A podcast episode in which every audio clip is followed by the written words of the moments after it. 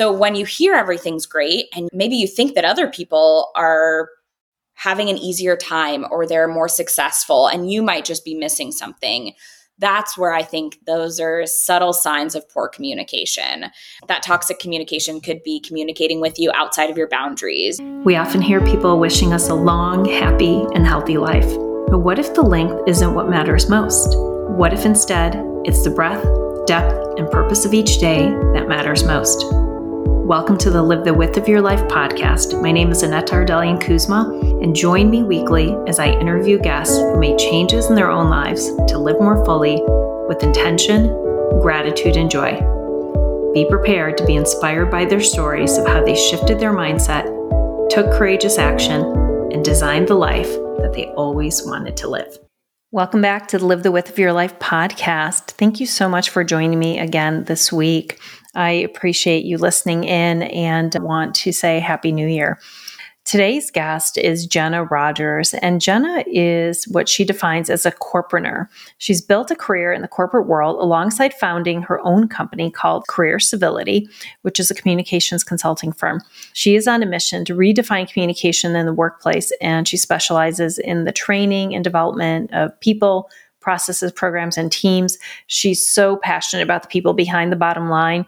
And you can find her providing tactical communication advice, building programs and online courses, and helping people communicate more effectively in the workplace.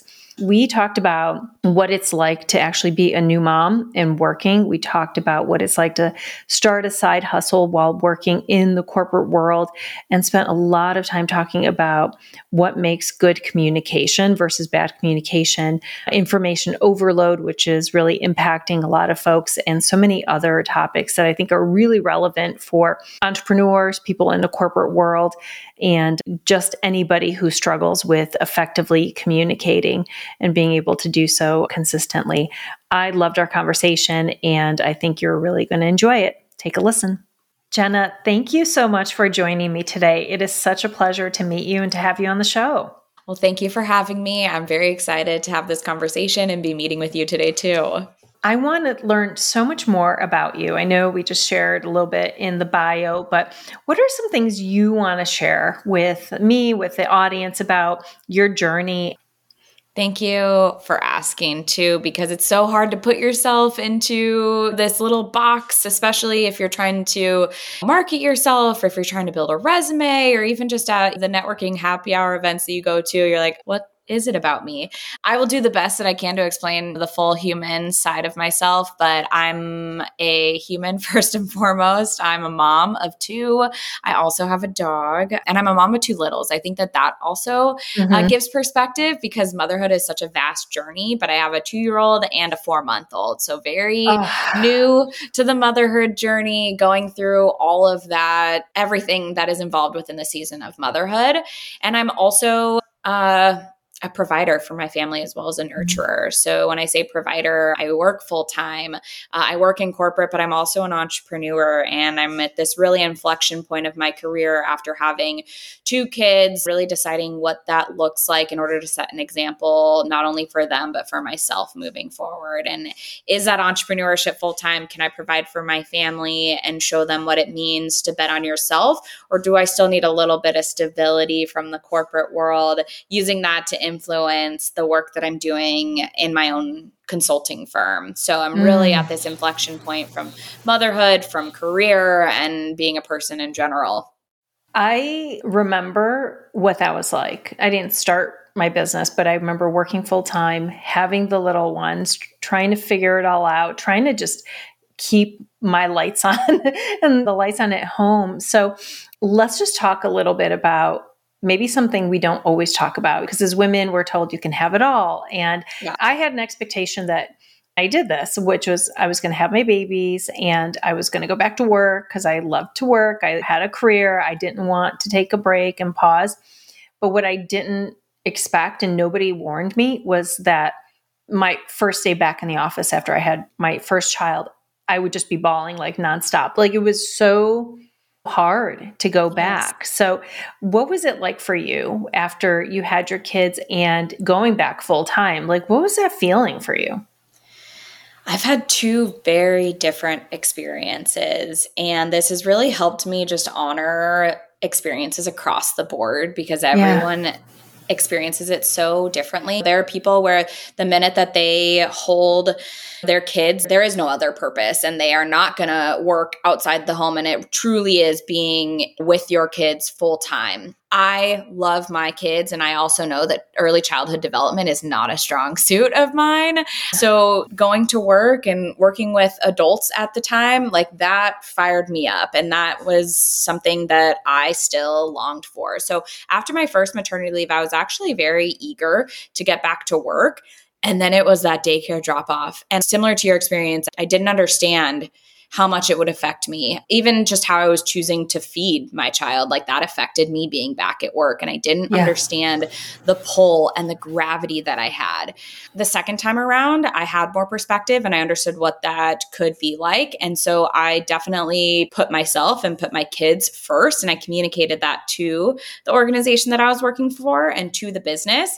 And that actually wasn't received very well. So I had two different experiences of going back full time and kind of figuring it out and realizing like oh this kind of hurt a little bit and the second experience was no i'm going to make sure that i'm putting my kids first putting me as a mother first and asking for more time and that wasn't rewarded and so they're just two very different experiences with very different feelings but both helped me grow as a mom in standing in my power and asking for what I need and what I want with the data and the information that I have at the time through my experiences. Yeah, that is so good to point out because everyone does have a different experience and you don't know until you're in that moment how you're going to feel. And exactly. so being able to feel it and to honor it, and even if it's different than what you expected, that's okay. Yes. So, what made you want to start a business on the side while you were still working and raising two under the age of two? Yes, it's something that I'm working on in therapy. Definitely a little bit of a workaholic. I also think that something I'm working on is my identity and what yeah. that means to me because candidly, I've been a W 2 employee since I was 15. I've been reflecting on that and I don't exactly know what it's like to not work all the time. Even when I was 15, I was in high school and I worked at Dairy Queen. That was my first job. And I played soccer and I was in student government. And you go to classes and you're a kid. So I was always spinning a lot of plates, if you will. So that has somehow become second nature to me. And I think now that I'm getting older, I'm working on slowing down so I can be a little bit more present. However, my goal is to make the workplace a better place for those who come after us, specifically women, especially now that I have a daughter. And so that keeps me motivated to continue working on my company as an entrepreneur outside the walls of the corporate world. Okay. Yeah, that's wonderful. So tell me a little bit more about your business. It's called Career Civility. Tell me a little bit more about the business and what it is that you do specifically. Yeah, so Career Civility was born out of a need to communicate more effectively in the workplace. I studied communication undergrad. I actually studied communication and civil communication. And then I went back to get my master's in communication. And one of the reasons that I'm so passionate about communication is because as I started to integrate into the professional world and into the workforce, I had sales internships in college. I worked at a law firm. And then when I graduated college, you're full into corporate America. And I recognized that toxic behavior and poor communication is disguised as professionalism a lot of the times. And we are having to learn how to communicate both interpersonally, but then also through email communication because now the world yeah. of business is primarily done through the means of email. We're learning how to do that through osmosis, and the examples that we have are not great examples. So I've been very bullish on providing my clients, my community with templates and scripts and advice on how to navigate the political waters of the corporate world and how to communicate more effectively in the workplace because it's tough and we're not given a toolbox to be able to do that effectively. I completely agree with you. I spent 25 years in the corporate world, so I have seen examples of really great communicators and also some were mm-hmm. benign but ineffective and then some were definitely toxic as you mentioned. Talk yep. a little bit about that because I want to hear your perspective of how are some of these communications and behaviors toxic but they're disguised as professional. Oof. So good. Because they're like the straight toxic examples, right? And I'm sure we could all call upon that. But the tough ones that are really, really hard to recognize are when people can talk the talk and they don't necessarily walk the walk when actions don't align with their words. And I think all can experience being doused with the Kool Aid and you are given the Kool Aid at every company function. They're pontificating how great of leaders they are. And yet, when you get into a room with them, you don't necessarily feel safe or you don't feel comfortable, maybe admitting that you have a mistake, or you don't feel confident in where you're going within the organization, or even how to interact with different members of the team.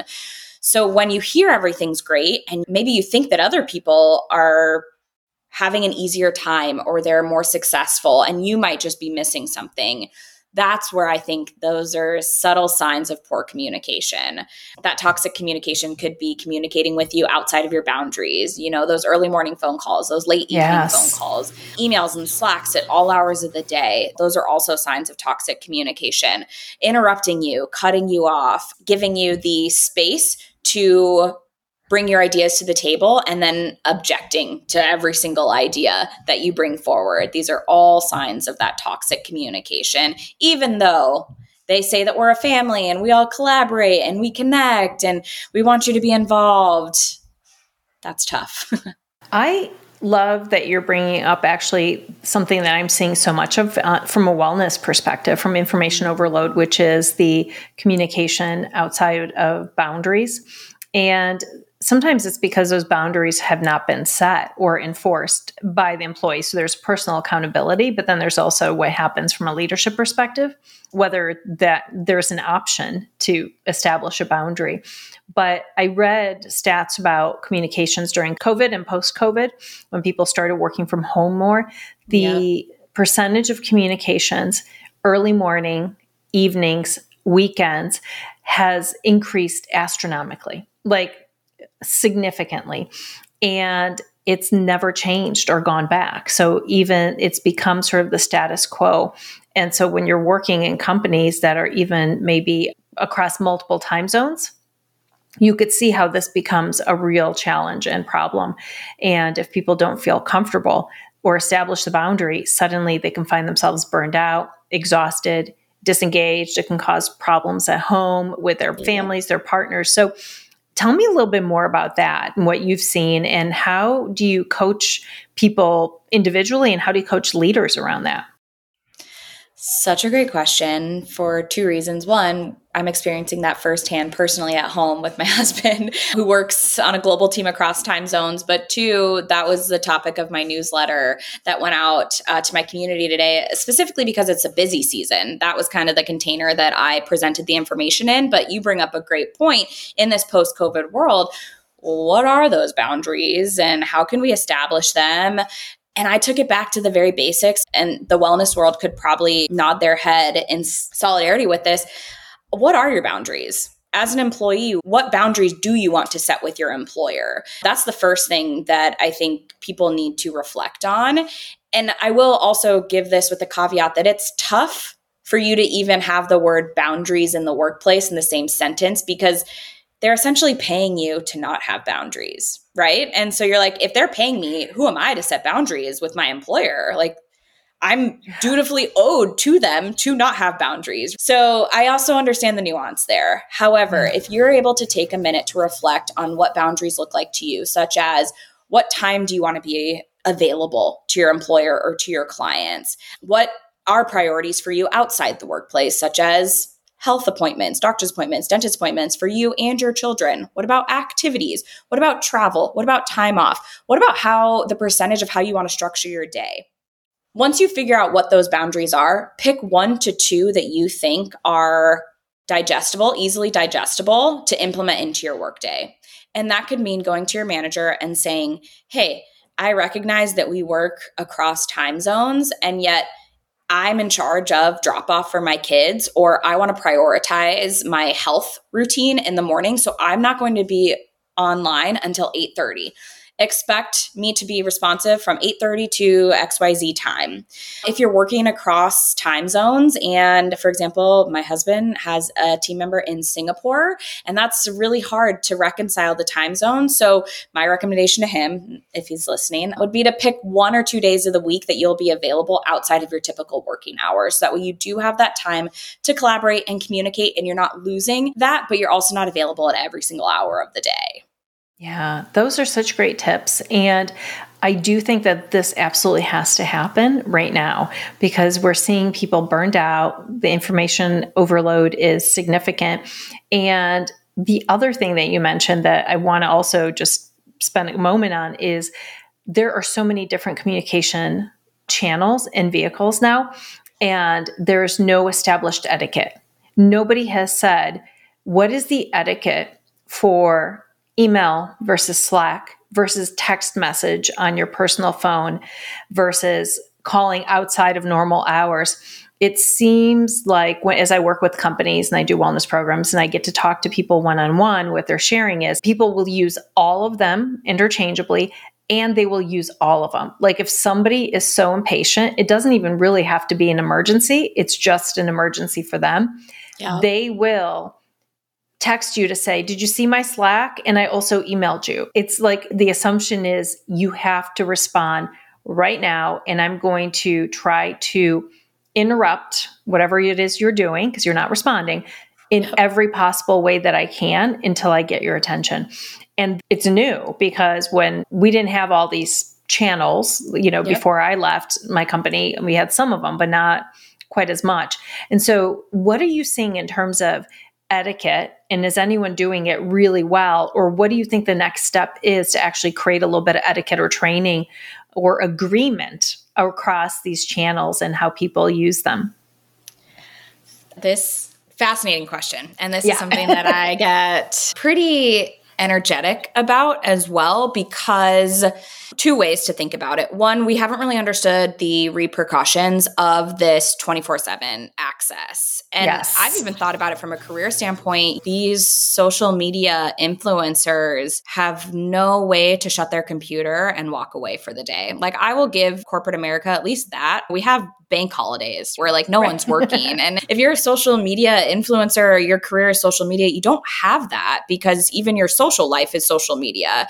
So it's bled into 24 7 really unknowingly. And we don't exactly know how to create these guardrails or these boundaries around it.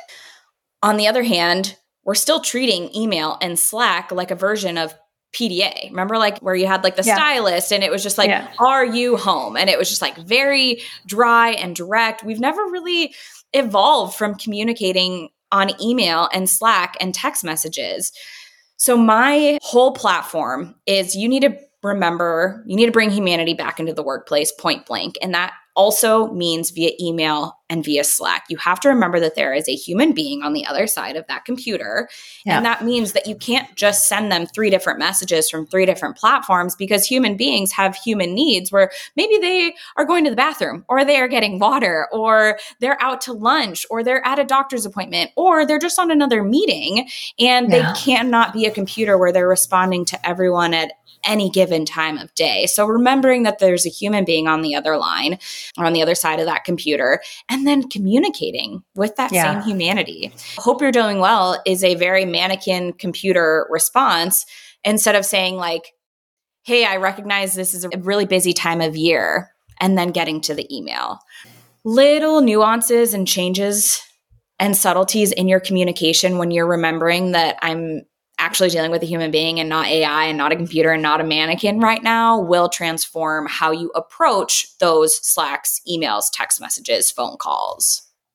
I love that you brought up AI because I was actually going to go there. And I was listening to a podcast that was talking about AI. And of course, we're the ones that are directing the conversation. We're the ones that are setting the tone. We're also training AI, which is like a child, an infant, how to respond back to us.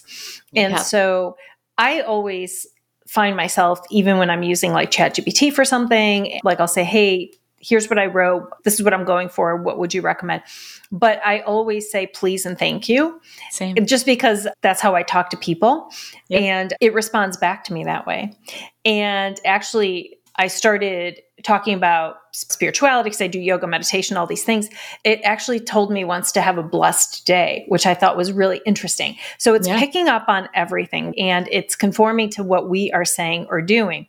But today I actually was like, "Hey, good morning," and I said, "How are you doing today?" And it said, "Well, I'm a computer. I actually don't have feelings. Like it was a reminder, like it couldn't answer that question. And I giggled because I know that obviously, but it's like so ingrained in the way I just speak if I'm talking to someone on the other end.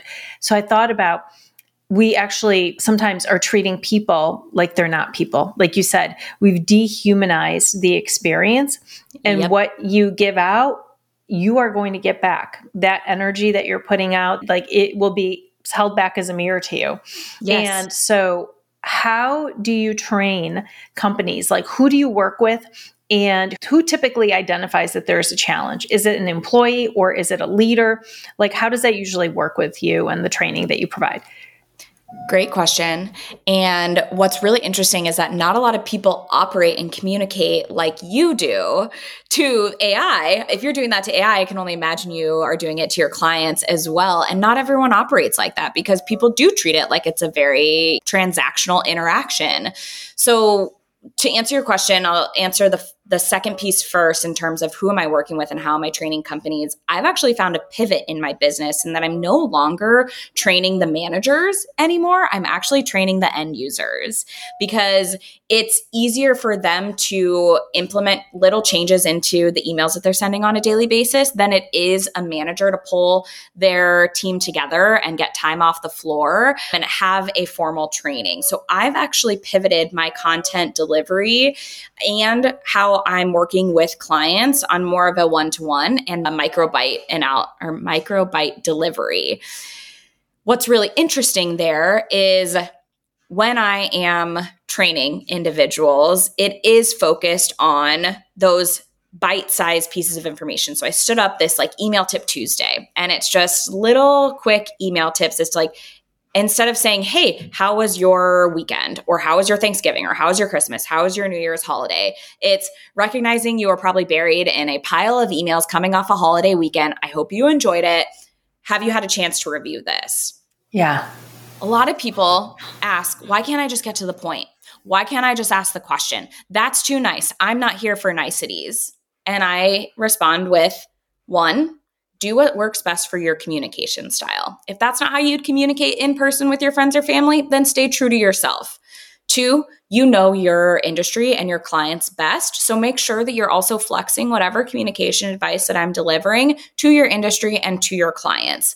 But third, always remember that there's a human behind the computer screen. And sometimes we can't just get to the point because you wouldn't walk into a meet. You actually wouldn't walk into a meeting and say, So what's the update? You would walk into a meeting and you would start small talk, and that's how you build relationships and that's how you recognize humanity, right? Or that's how you pay honor to the human experience in the workplace is through small talk. And I know that small talk is tough and that's also how you make friends. You don't make friends by saying, give me the update. You don't make friends by saying, what's your status? You don't make friends by saying, you know, what's your ETA? And most people, all of that, and also most people are living right now operating with a dysregulated nervous system. They're in the sympathetic fight or flight freeze all the time. And so when they read something like that, it pings their nervous system again. And so they are not able to respond from a place of critical thinking or a place of emotional regularity. They are responding from very emotional state. And so you could see how putting something like that out is only going to give something back that is probably less than ideal. And yes. even if the person responds in a way that is professional, the energy the blow to the relationship. Like there's so many consequences that you don't always see. And I guess then I would ask people, why? If it only takes you five seconds to actually yeah. put something nice out there, is it because you also are dysregulated? And so you can't operate from that place to even think to do something that's more civil or pleasant yes. just to start the communication. It's fascinating to see what's happening right now. It what you put out is what you get back and it might not be necessarily in that specific interaction, but it could be down the line. And one of my favorite things to coach on is de-escalating. De-escalating mm. rude emails, de-escalating passive aggressive emails and what it truly means and looks like to be able to do that. And the hardest part is putting yourself in their shoes because if yeah. someone is firing off a rude or an angry email to you, it's not you. It's likely they're getting pressure from somewhere else, especially in the context of business. They're getting pressure from their higher ups. They're getting pressure from the board. Maybe they just got off a really nasty call and they're paying it forward to you. So, for you to be able to de escalate that situation by coming in and saying, Hey, I understand that this is really frustrating and here's what I'm working to resolve. Yeah. You're not getting caught up in this toxic cycle of then giving the same energy back or even trying to apologize and unnecessarily taking the blame for something that might not be your fault. You're just de escalating by saying, like, hey, I know that this is hard. I know that this is frustrating. I know this is not the outcome that you wanted. And yeah. in order for me to move this forward productively, here's how I'm working on it, or here's what I'm doing to solve for this. It's a really tough skill set to practice because you do have to regulate yourself. You have to swallow your own defense mm-hmm. mechanism right off the bat. So I also say, like, hey, get up and take a lap, right? Like, come back yeah. to that email. That email does not need to be responded to right away. They will also probably be less angry if you respond in a couple hours as opposed to in the heat of the moment.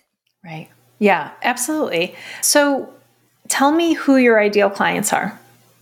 Women. So mm. I have a hmm. an umbrella of just women in business in general and I have three subsets. Number 1 are busy working moms. Hi, I am she. Talk about dysregulated nervous systems. So, women in the workplace, busy working moms, female entrepreneurs, and then also entry level women in the workplace. When I first sought out to define my ICP and my ideal client, I actually had female executives on there. And I sunsetted that profile because I realized that executives, just based on your title, you have access to a lot more support than not. And these entry level women in business, you know, Gen Z, these millennials who are in the corporate world, they're having to learn through so many fumbles and mistakes and, obser- yeah. and observing the other toxic structures that have been in place in business. So I now really want to provide resources for them to learn a better way of doing business as opposed through stumbling and learning through mistakes and really toxic, aggressive, and abusive ways of business. I think that's fantastic. And you're making a big impact. Think about the ripple effect where these women are coming in entry level. Maybe they stay in their job longer because they're able to have mm-hmm. skills and tools that will allow them to be more effective. Maybe they feel a sense of empowerment and they don't have to necessarily fumble through it, but they feel more confident. And how about if they're able to then impact actually everyone else around them. Because yeah. if you start with the executives, they've figured out what they need to do to be successful at that point, like you said, but it's really younger folks. I would have loved and benefited from something like that. I worked in banking, so very male dominated space. And so let's talk a little bit about the female and male energy. And I don't mean gender, I mean actually energy, which is different. And in my experience and what I'm seeing right now and talking to all my clients and everything else is we are over indexing on some of this toxic masculine energy in many organizations right now. Yeah. And that also is a symptom of what people are experiencing. It's a symptom of the financial stress that is happening. It's a symptom of many things that are changing and sometimes a resistance to trying to hold on to the old. Yeah. And so how do you feel like strong communication and good communication can help to tip things back a little bit more into having a balance between female and male energy where you do have more productivity and you have more engagement and you have people that want to be there and be more effective because i do think those are the the benefits of what you yeah. do it all comes back to knowing yourself and that's in my opinion a very feminine thing to experience is really sitting with yourself and really understanding what is your communication style what are your values? What is your mission statement? What legacy do you want to leave behind?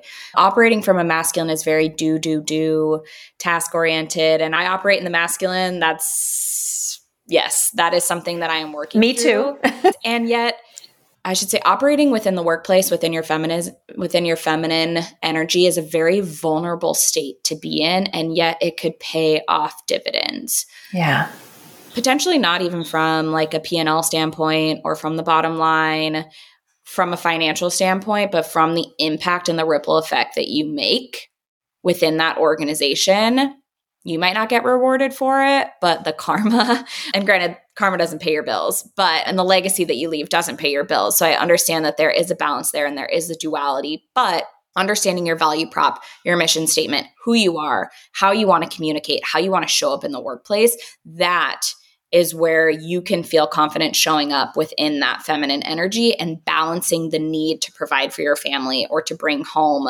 that stable paycheck. And I would say organizations, there was a level of relationship that used to mm-hmm. exist. I think that even when I started off in the corporate world, we would get together and always go out. Like once a week, there'd be a group of us, we would go out and it built camaraderie. We worked in different divisions of the organization. It built a sense of trust and teamwork. Those are all feminine energy qualities, like yes. finding that it's important for me to cultivate these relationships, to deepen them, to spend time with someone that I don't know as well. So I do think that there is a bottom line impact. We just don't necessarily put it on uh, report a P&L statement to be able to say, what is the impact of doing this? What is the impact of good communications, of trust, going the extra mile, calling someone and saying, hey, something you seem a little off in the meeting, let's talk about it all of those things. So, beyond the written communications, you also help with maybe some of these other interpersonal communication skills. Absolutely. You reminded me of a time where I was working on a team and I am a salesperson by trade. So I come from go to market, I come from the sales world. And being on a team in the sales world is really interesting because you, as an individual contributor, have your own goals and your own quota that you're running after in order to bring home your commission and your paycheck. And then you're also on a team together with a couple other individuals. And that team makes up a team quota that you then deliver to the business. And in this specific instance, we weren't hitting our goals as a team. Some individuals were hitting their goals, some were not, but the overall team was not hitting their goal. And I remember sitting in this meeting, and our manager at the time kind of called this meeting together to figure out what the heck was going on. And I was sitting in this meeting and I should also preface that one of the reasons I'm so passionate about communication is because growing up, I grew up in a very divided household, if you will. It didn't feel like that at the time, but I grew up in a bipolitical, biracial household. So I was able to sit in this like weird, let me try and figure it out. Let's come to a consensus here, just even at the dinner table. And so that's always been something that when I'm in a room with other people who have different experiences, different perspective, different goals, I'm almost the conduit to try and figure out, okay, but how can we keep this spinning? And how can we make sure it works together? That's also the eldest daughter in me, making sure that everyone is okay. So, anyways, I was sitting, yeah, it's a good and sometimes a toxic trait, right? so, I was sitting in this conference room and I posed this question to the team. And I was like, are we all working together to hit a goal? Are we all working to hit a goal together? Or we here to hit our own individual goals, but supporting each other as we do it? And the team was split 50 50. And it was really interesting to uncover that problem because we realized that we weren't actually running towards the same goal. We needed to decide are we in this team together to support each other and to make sure that we're supporting each other on the pursuit of our own goals? Or are we in this team to be essentially martyrs to the greater good of the team? And so that was a turning point where then we needed to recalibrate and get on the same page with what we were looking to accomplish as individuals. And the first piece of that was really understanding that interpersonal communication, how people were engaging not only with the team, but with their work as they came to work every day. That's so good. So I want to go back to the topic of AI just for a moment, yeah. too. So, what do you think the positive benefits from a communication perspective can be using AI correctly while training it to do its best job versus what are the consequences if we overuse it, don't do it well, put in commands that already are starting less than par and then passing that off as, as communications at work and let's just start in the corporate world thinking about that. Because i think about these things all the time. Yeah. I'm not as threatened by ai as i think i probably should be to be honest because i think that there's a level of automation that will not replace humanity. So you can use AI to write all your emails and to ask all of your interview questions and to be as spot on on paper as you need to be. And yet, your spark and your soul and your humanity is what makes the difference. You can show up to a client conversation or to an interview with all the right questions and all the right yeah. answers. And there's a level off of authenticity that AI cannot replicate. So yeah. if there is a disconnect there, that will always come to fruition. If it's not directly in that moment, it will be down the line. Like it will, yeah. what's the saying? You will have to pay the piper down the line. So I think it's great because it can spark those ideas mm-hmm. and that information. And you don't have to sit there spinning your wheels because there is nothing worse than when you're staring at a blank page and you're like, I don't even know where to start. So yeah. it is great to be that spark to give you ideas and to help build that toolbox and that library for you. And yet you still need to rely on your own work ethic and your own ideas and your own intelligence to take that and make it something great. Yeah, I agree with you. I love using it for a lot of different things, research, and there's some things that are really helpful. But I also would never feel comfortable posting or sharing or creating exactly what's presented because yeah. you can read things that were not created by a human, I think. I mean, unless they've mastered it so well and you don't know the person's voice, but I still agree with you. Like, you need to still infuse it with your authenticity, with your personality, with your voice and what that is. And in order to be able to make it better, take it and make it even elevate it to the next level. So, yeah, I was just curious about your perspective when it comes to that. But maybe AI actually can make people's communications more pleasant than they are on their own. it's something I'm working on for the relaunch of my course, my email writing course, is using those prompts to help you write better emails, to uh. save you time, and to help you de escalate those emails. Because that's the thing. If you know that you need to de-escalate that's the human piece then you yes. feed that to ai and you ask ai to help you de-escalate it because you're able to then remove your own emotions from it and a lot of time yeah. that's hard to do because yeah. you're so emotionally attached to the situation so that's something that i am working on building are prompts to use ai in your favor and to use mm. chat gpt to help you yeah. not spend time on those emails that make your heart drop into your stomach or that make you roll your eyes that's not what's going to make us successful that's not what's going to help us contribute to our legacy. However, responding to those and showing yeah. up in that moment will set that example. And so that's where I want to focus on helping people. I like that. So tell me about if people want to work with you, because I think we've mm-hmm. talked about so many things and everyone can improve their communications, myself included. So uh, you mentioned you have that online course, the email course, but tell me a little bit more about that and all the other ways that people can work with you. Yeah. So I'd say the easiest way is to follow Career Civility at Career Civility on Instagram. It is such a great community where individuals are basically commiserating about corporate life. And also, I'm there as a resource to help them communicate more effectively in the workplace. So every Monday, I do a series, if you will, where it's like, what emails or situations can I help you with in the workplace? And people are submitting what struggles they're going through. And I'm always trying to provide tips and scripts to help them take that back to the workplace. So, career civility, Instagram, website, my newsletter, all of those coincide together. I do have downloadable templates and scripts in my shop that you can access on my website, careercivility.com. So that way you have easy access to those on your desktop. You can download those, keep those handy. And then my signature online course, Email to Success, I'm relaunching that in January. So that way you can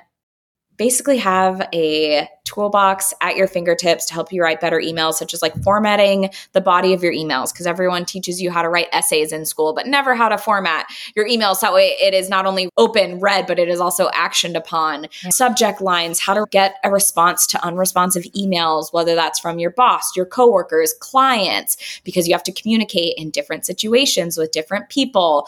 So all of this is a culmination of just, hey, let's go back to the basics and help each other be better at work. And I really do believe that it starts with communication. Oh, I love it. That's wonderful. We will include all the links in the show notes. Yeah. I've just really enjoyed our conversation today. I've learned so much, and what you do is so important.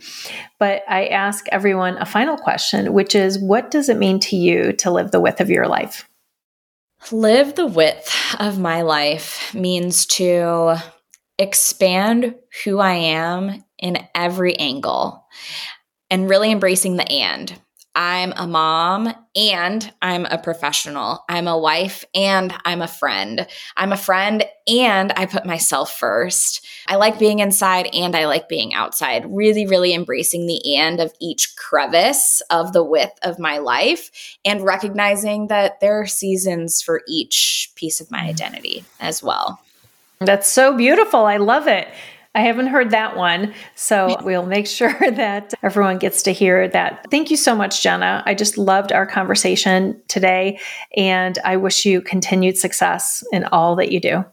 Thank you for this opportunity. I really, really appreciate it. And this conversation was wonderful. The AI, the workplace, helping women, regulating your nervous system. I'm taking that away because you could probably tell that I'm a very, you know, up individual. So coming back into my body is something that helps me stand firm in my ground and make sure that I'm operating off the values that I've set on for myself as opposed to like operating out of fear. Yeah, we are all in a very highly charged environment. So important for everyone to do that all the time. I'm glad it's a collective thing and not just me. Absolutely. Thank you, Jenna. So much. Thank you for listening to today's episode. If today's conversation inspired you to dream again, break out of your comfort zones, or reflect on what it means to you to live more fully, then please follow this podcast because every week you'll hear more stories from people just like you who took imperfect action towards their goals, created more joy, and are living the life that they always dreamt of living.